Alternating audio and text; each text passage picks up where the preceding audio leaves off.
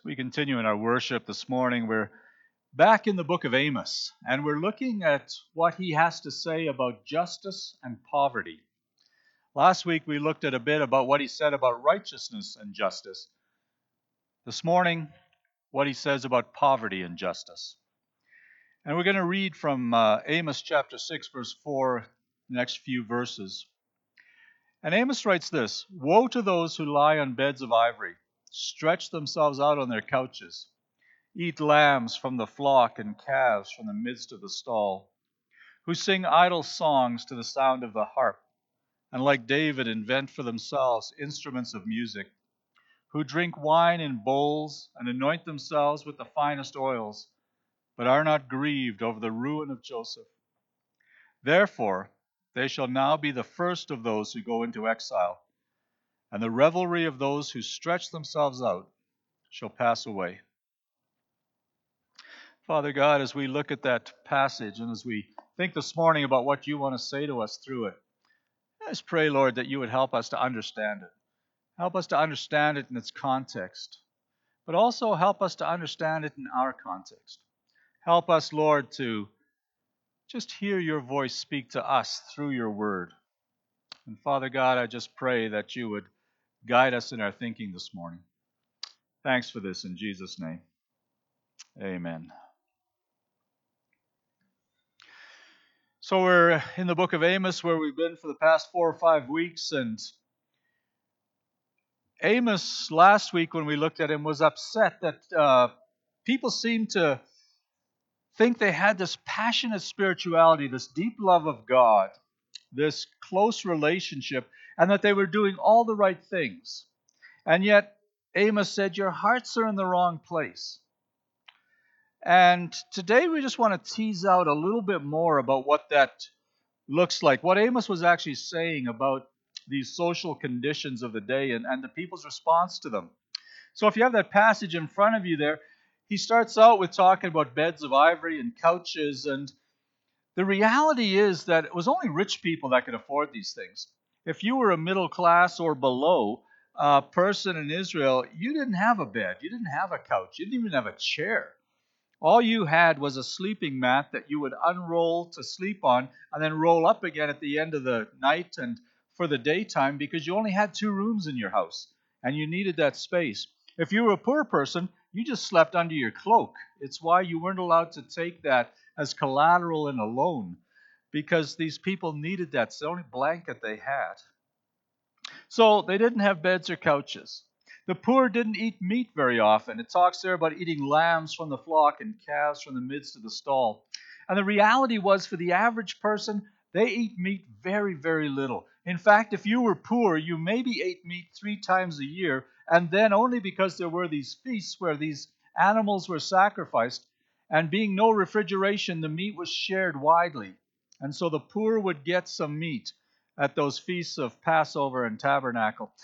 And it was never, if you had meat of your own, never sheep or, or cattle. They were too expensive, they were too large an animal. It would be a goat that you would have.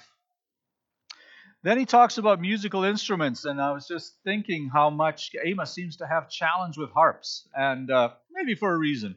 But musical instruments were rare. He references David. I mean, David came from a very leading family of Judah. He was the littlest son, but he was the littlest son in a significant family before he became king. And then he talks about drinking wine in bowls. And I know none of us would do that, but it kind of just sounded to me at first like they were just kind of too lazy to actually, you know, take the wine out of the bowl. They just drank it that way. But the word that's used here in the rest of the Old Testament is only ever used for the special bowls that were used in the sacrifice in the temple.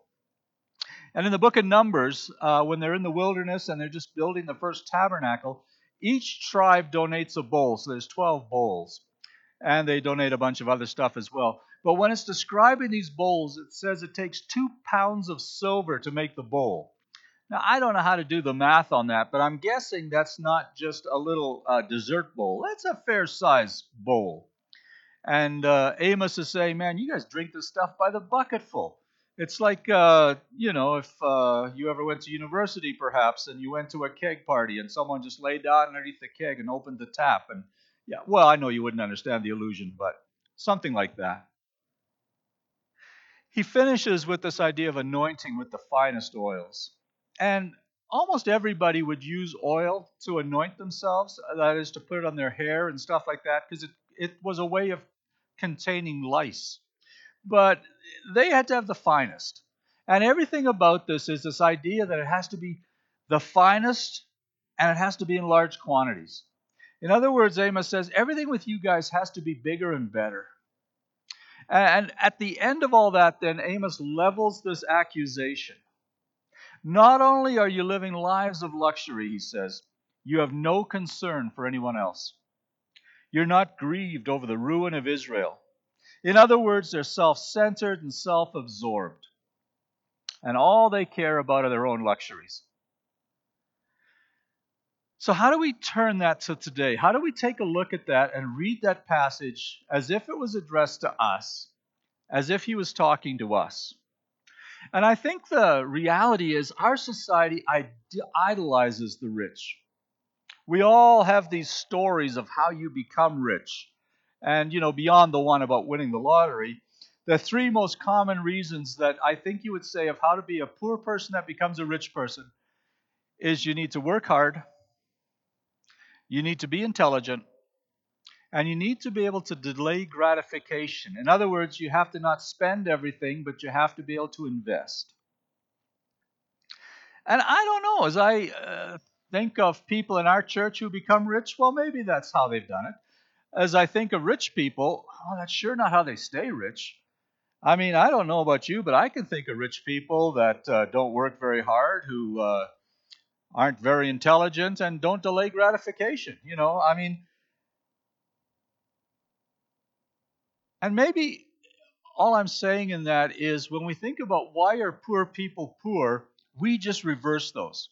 We just simply say, well, people are poor because they're lazy, they're poor because they're not intelligent, and they're poor because they can't delay gratification. Everything has to be instant. And here's where I find that story of the prodigal son, and I know I've used it before, but it's just an interesting story that it's a story of a rich man who became poor, this son who gets his inheritance and then goes away and ends up um, watching pigs and eating their food. And the question comes well, why did he become poor?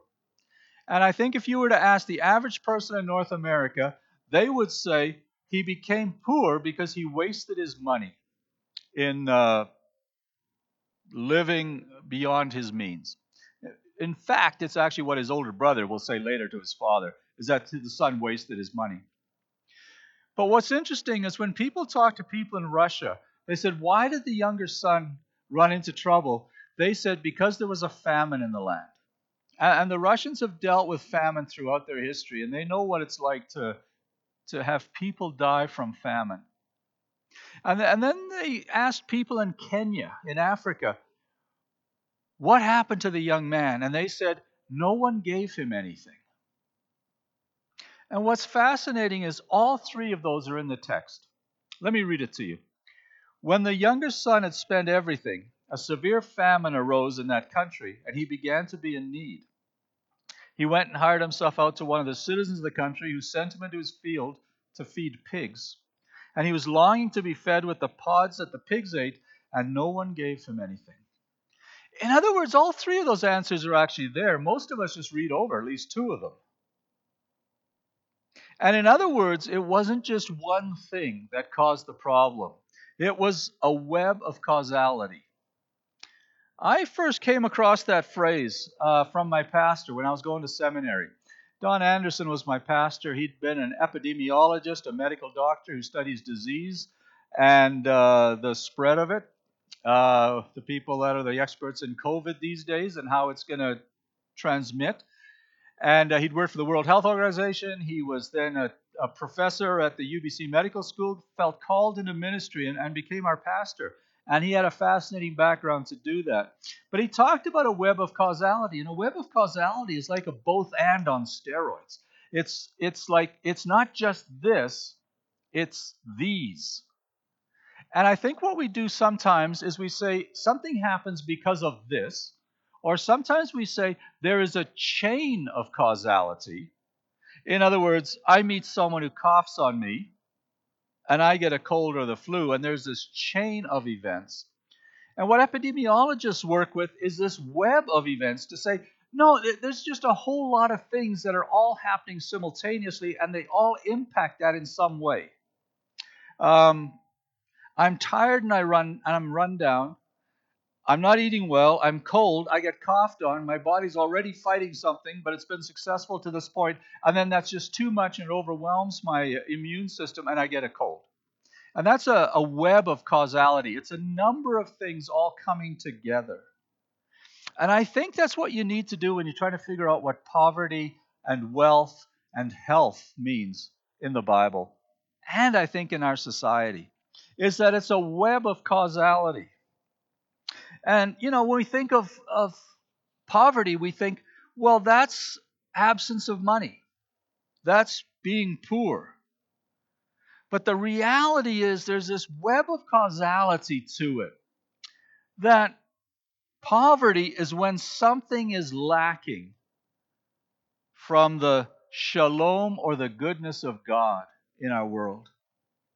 Gordon King and I teach this class at Ambrose on parables and miracles. And one of the things that Gordon did was he developed this kind of circle of health or wellness or shalom. And every time we use it, we change it, and we don't always agree with each other. But I've put a copy of it in the notes and on the screen behind me. And uh, here's what it sort of looks like. Uh, I would start at the two o'clock place. It talks about physical and emotional health. It talks about family connection and community support and basic needs. And it talks about agency, which is the ability to make decisions, justice, the ability to be treated fairly, and then spiritual health. And all of those together are the web of causality that, that makes for health in a society, health in a person. And if poverty is the absence of one or more of those. So I was using this in a lecture at the at the seminary, and I was talking about the healing of the man with leprosy, and I was just started going through that to say, when we think of a man with leprosy, we think he has a medical condition, which he does. But he also has a challenge in all six other areas of that. Obviously, he has this physical or biomedical issue. Um, he's unclean. He's maybe contagious, but leprosy wasn't the leprosy we know. It's more like a skin condition, but he has to isolate. So we understand this now self isolate as a leper. And man, he probably had emotional and mental issues, maybe anxiety, maybe depression, those kind of things. But because he had to isolate himself, he was isolated from his family. So he was cut off from the support and the love of his family. Thirdly, he was cut off from the community. He had to stay outside of the village. When someone came near, he had to say, Unclean, unclean, don't come near me and it's hard to live isolated and be the target of uh, hatred and denigration and, and still you know maintain a semblance of health. Uh, well-being requires some minimum standards of food and shelter and security that way. He had no way to work. He couldn't be with other people. He couldn't make stuff and give it because it would be unclean and contagious as well so he was forced to beg, living on the edge of villages. Uh, fifth one was on this dimension of agency or intellectual freedom. Or I think the whole thing of well-being is that we we need to be able to feel that we're in control of our lives. When we feel out of control, that's not a good feeling. And for a leper, he's out of control of everything. He has to live on the edge of the village so he can beg. He can't live with anybody else except other beggars. Um, and you know he's just got nothing that he can make decisions about. Sixth one is uh, just this idea of justice this idea of protection from uh, criminals evil people whatever because they had no standing in community anybody could do anything to them without being caught or anyone really caring about it. And then the last one of shalom and, and the most important one but it kind of sums up the rest is this idea of spiritual health that we need a relationship with God. It's where we find meaning and we find security and we find love and we find forgiveness uh, and we find that we are not alone. And for an illiterate person who can't go to synagogue, who can't go to temple, they never hear about God. They live life isolated from the community and from God. And so when Jesus heals this leper, what he does is he goes into that leper's life and he actually changes almost every facet of that. Physically, emotionally, mentally, he's back living with his family, he's back in community, he's able to earn a living, he's able to make his own decisions, he can choose his occupation somewhat, he can choose where he wants to live, he can make decisions about his day. He's now part of the community, so he's covered by the by the justice that you know the community enjoys. And he's I don't know what happened with his relationship with God. The text doesn't go into that in that story of the leper, but he sure has seen a sign of God's power in his life. And you got to think that that affected him in some way.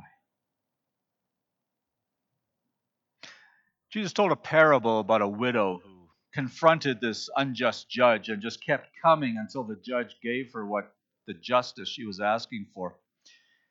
Hey, think of that. You know, here's a widow. Maybe she didn't have great physical issues, but she was dealing with aging. She was dealing with the loss of a loved one. And she had to be looked after by her family. But, you know, that was the theory. In practice, families weren't always that great at looking after their widows. She needed community support, but she had no standing in the community. She had no man. You needed a husband, you needed a son, you needed a father, you needed a man to give you standing in the community. And, a widow doesn't have that. She's unable to own her own property. Her basic needs were a challenge. There's not jobs for widows. She had no rights as both a woman and a widow. She had no rights, no legal standing which is why that parable of her and the unjust judge is such a wonderful parable. It's powerful because she's fighting for her rights in a place where she's not got any. And Jesus is probably in a left handed way saying, This is what God wants. He's for shalom and justice, for, for this cycle and circle and whatever of, of justice to prevail, even in this widow's life.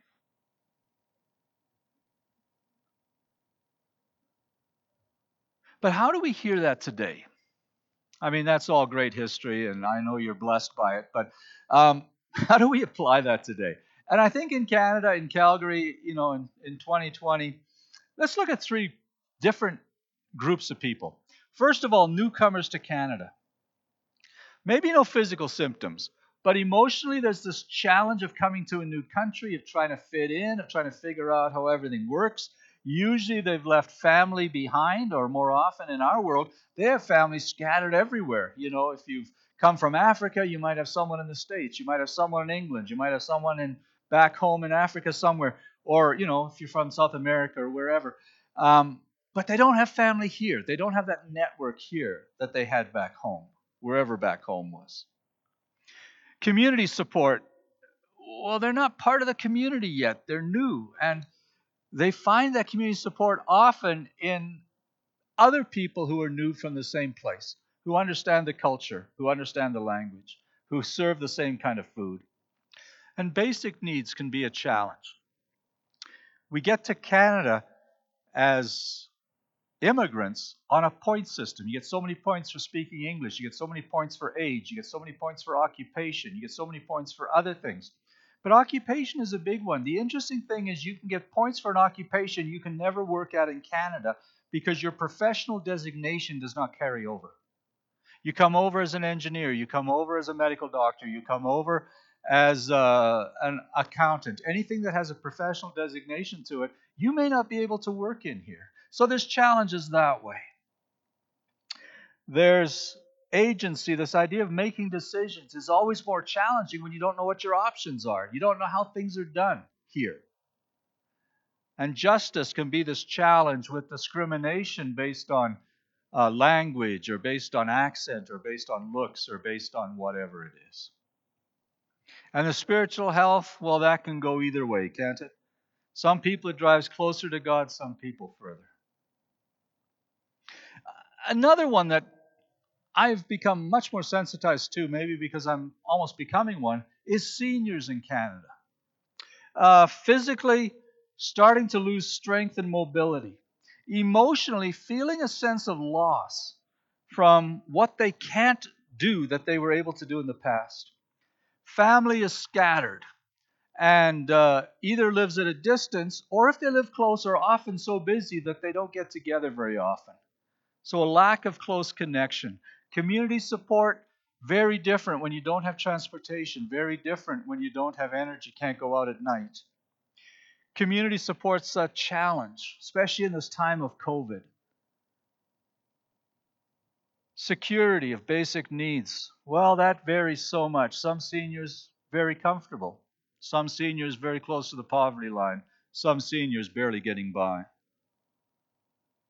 And this issue of agency, I think, is just one of the most important pieces of seniors that we don't take into account.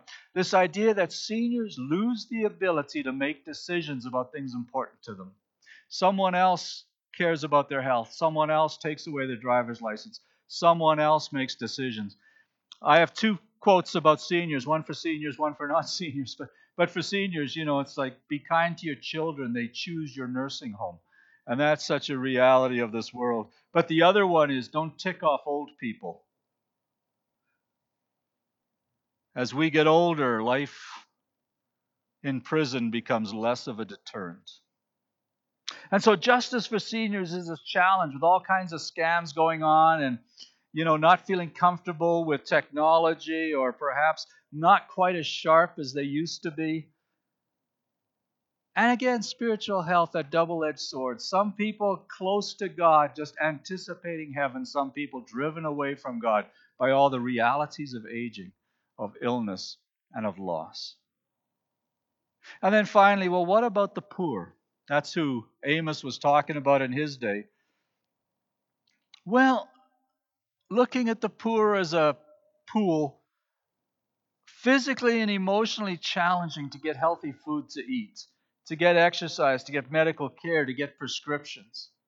Family can be present, but can also be dysfunctional and not always the best. There's lack of community support due to the cost or the availability or just transportation. And basic needs are obviously a challenge because they're poor. So, paying rent, buying food. Agency is a problem. Poor people have less options in this world than many of us. Making decisions requires options and requires knowledge, and not all of that is available to poor people the same way it is to us. And it ties into justice where no one is fighting for the poor. When we hear these stories of what's happened to people, either through scams or whether it's through other stuff, it's people that have no recourse beyond themselves that get caught in that. And spiritual health varies so much. In the African American community in the States, uh, religion and church became super important and they became deeply spiritual people.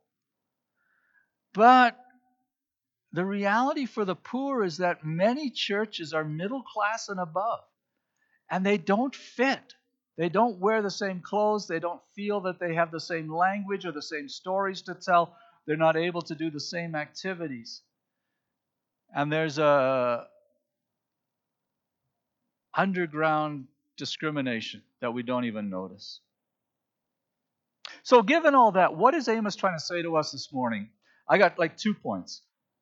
He's not saying, that's the first one, he's not saying that owning stuff is wrong. What he is saying is that if you're rich and you have this attitude where you ignore what's going on in the world, where you ignore the people around you. Now, if we define rich as people that have these seven pieces in that circle sort of together, it's not just that you're rich because you have lots of money, but maybe because you have healthy uh, lifestyle. Maybe it's because you have healthy relationships. Maybe it's because you have a healthy income. Maybe it's because you have health in the areas of agency and uh, and justice and, and relationship with God. But do we see that as God has blessed us, therefore I want to just isolate with that, which is kind of what the people of Amos's day did? Or do we see that as saying, God has blessed me to be a blessing, as God said to Abraham?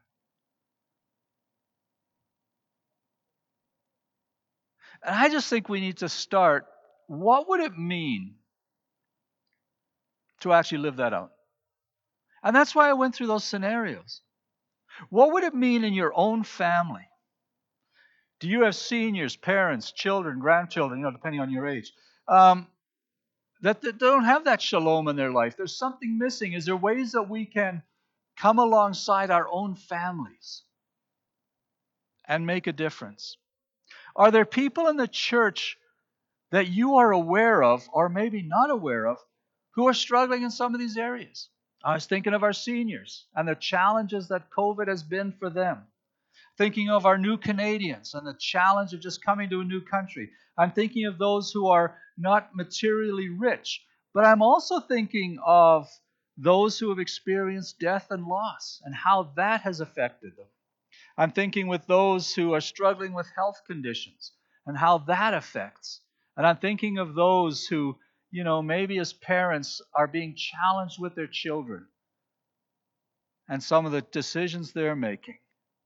And I think God wants us to see through his eyes that poverty is not just we, we have to care about that guy on the street corner that walks between the rows of traffic with his hat out begging for money. But that every family in every family in our church of one or more people is hurting in some way. Is maybe challenged in this idea of shalom, that there's need in all our lives. And the reason God has brought us together as community is to be that supportive family for each other. And I think of that in our city and in our world. How can we be involved to make a difference? And we've talked about a couple that are coming up at Christmas. The first one is our Christmas offering. We do that every year. It's for the Food Grains Bank. Farmers grow some grain that we help them with some of the costs of. That grain is sold, the money is given to the Canadian Baptist Ministries to use in food security all around the world. And we got wonderful stories of what the difference that that can make. But the other one you'll be hearing more of too is our special Advent Christmas. Instead of giving a gift to someone, give a gift in their name. And it goes to help orphans and vulnerable children in Rwanda. It's a separate but parallel one to the Food Grains Bank. And you'll be hearing more about that in a week or two as we get closer to Christmas. I think it was the first sermon, but it was one of the first sermons that I preached on Amos. I quoted from the founder of World Vision, Bob Pierce. And he said, Father, let my heart be broken by the things that break the heart of God. And I just think that's probably what Amos is trying to say at this moment to us.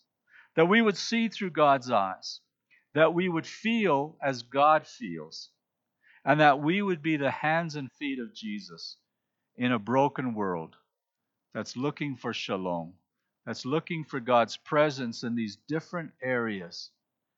That when Amos says, you know, if everything is going well with you, have you no concern for others? And for all of us, yeah, we're not as rich as we could be in all those areas. But God is calling us as a community to support and encourage our families, our church family, our city and world that we can make a difference, that we can bring God's peace, that we can bring His shalom, that we can bring His wholeness, and that we can make a difference for Him. And so Amos this morning says, Are you just lying on your bed thinking how great it is? Or are you out there making a difference? And Amos calls us this morning to be those who make a difference for Him. And so, Father, this morning we just pray that you would help us to understand this. Help us, Lord, to realize how much you've given, but also help us to realize that you've blessed us that we may be a blessing to others. Father, we pray for our families. We pray for our church. We pray for our city and our world. We pray, God, for your health and healing and wholeness. We pray, God, for your shalom. We pray for your justice. We pray, God, that you would be with us as we seek to live that out. Father, may we be those who don't just see our relationship with you as just the only piece of the pie that matters, but may we see each of these as linked together, and may we see each of these as part of what you want to do in the world. And so we pray that you would be with us this week, that you would give us a fresh touch of your Spirit, that we may be your people, that we may see with your eyes and feel with your heart, and that we may be your hands and feet in your world this week. For we pray in Jesus' name. Amen.